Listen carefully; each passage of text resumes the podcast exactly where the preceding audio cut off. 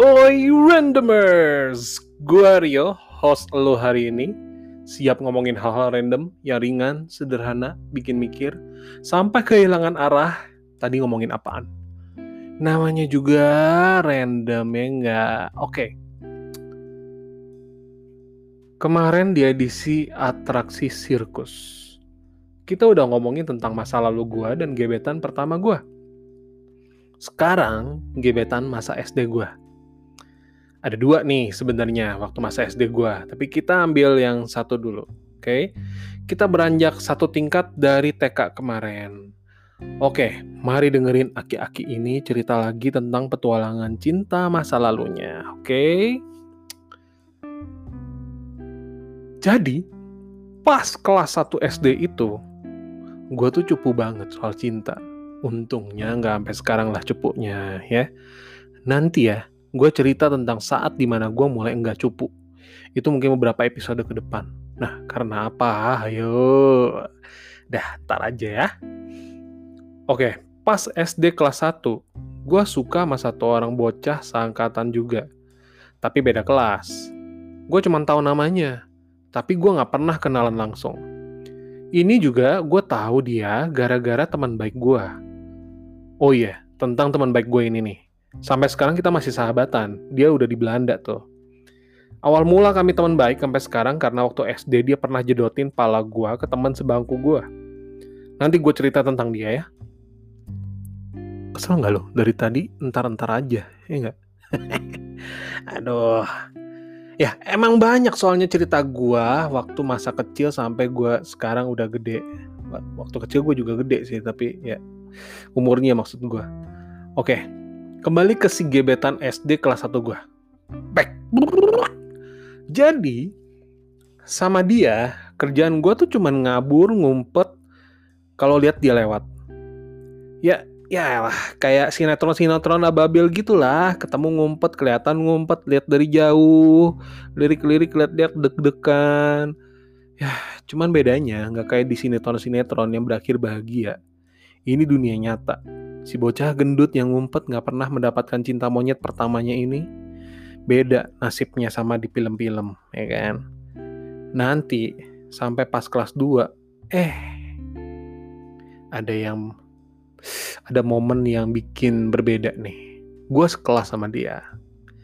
Akhirnya lah kesempatan gue bisa kenal sama dia dong. Dan gue kondisikan kami sebangku. ya hoki sih, tapi nggak berujung seperti yang diharapkan. Kelas 3, dia nggak di sekolah itu gue, nggak di sekolah itu lagi. Beda, dia pindah ke Australia. Barangkali dia enek lihat gue sampai harus buang sial ke negara sejauh itu. Oke, ini belum selesai. Belum kandas sampai situ cerita gue sama dia. Gue patah hati dan sedih banget sampai kelas 5 berapa tahun tuh? Tiga tahun. Gua terus-terusan selama tiga tahun itu liatin foto dia. Bukan. Bukan foto selfie. Bukan foto dia sendiri. Bukan. Tapi foto kelas rame-rame. Yang formal itu tuh. Ya, segitu-gitunya juga gue udah seneng. Gua waktu kecil ya, ya gitu-gitu doang aja udah seneng liatnya. Nah, apakah kelas 5 ini udah selesai? Habis episode ini, kita cerita tentang si kelas 5. Ada lagi gebetan gue di kelas 5 itu. Tapi kita kembali ke si anak bocah yang ke Australia ini. Kita sebut saja namanya Sawi ya. Nama sayur-sayuran aja kita pakai, oke? Okay? Nah, pas awal kuliah eh tiba gue bisa kontak si Sawi ini. Jadi gue dapat nomor dia gitu dari Intel gue. Cah, Intel. Lalu gue ajaklah dia ketemuan, ya kan? Tapi dia punya syarat kalau mau ketemuan, dia minta teman gue yang lain, sebut saja namanya Wortel. Jangan salah, Wortel ini bukan yang ke Belanda ya, bukan. Ini orang yang berbeda. Tapi emang teman sepermainan. Oke, gue ajaklah si Wortel ini dong. Tapi udah gue briefing dulu, biar si Wortel jangan nikung gue. Karena ini si Wortel ya adalah oknum yang sama dengan waktu TK bikin gue atraksi sirkus ini orang yang sama ya ketawa dah loh Cering-cering, tibalah hari ketemuan di sebuah mall yang seumur hidup jarang banget gue kunjungin karena dia letaknya di selatan. Sebagai anak barat sejati, gue alergi sih ke mall di selatan, macam bukan kelasnya gitu, alias gue kayak gembel banget kalau ke mall di selatan sana, ya. Muka gue emang udah muka yang udah gembel, bukan muka yang ditakdirkan untuk ke mall di selatan.